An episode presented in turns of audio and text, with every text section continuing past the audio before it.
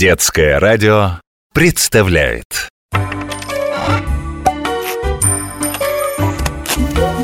Необыкновенные истории обычных вещей.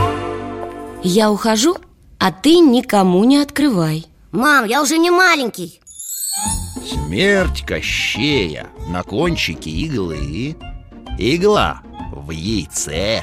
Яйцо в утке Как ты помнишь, даже такая сложная система защиты оказалась ненадежной.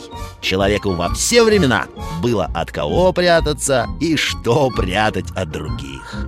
В Индии, в эпоху правления императора Анама Сокровища помещали в специальные чурбаны. Чурбаны прятали в дворцовые пруды, а в воду выпускали голодных крокодилов. Но со временем люди изобрели более покладистых стражей. Замки.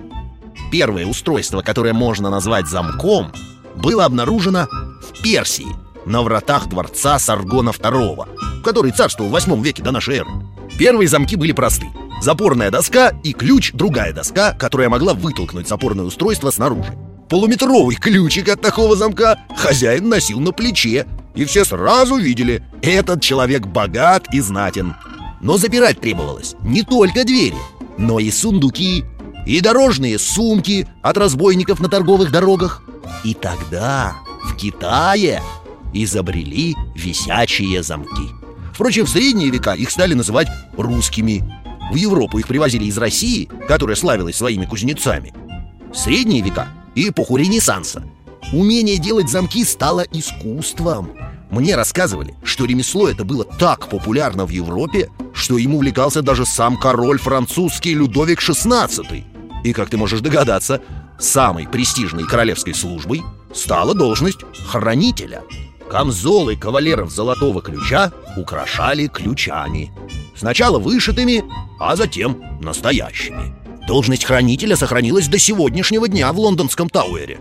Вот уже 450 лет каждый вечер главный хранитель, почетный йомен гвардии, член личной королевской охраны запирает ворота Тауэра и приносит ключи в штаб крепости. «Стой! Кто идет?» «Ключи!» «Чьи ключи?» «Ключи королевы Елизаветы!» Боже, храни королеву Мама, а у тебя есть сокровище, которое бы ты прятала за семью замками? Ты мое сокровище. Необыкновенные истории обычных вещей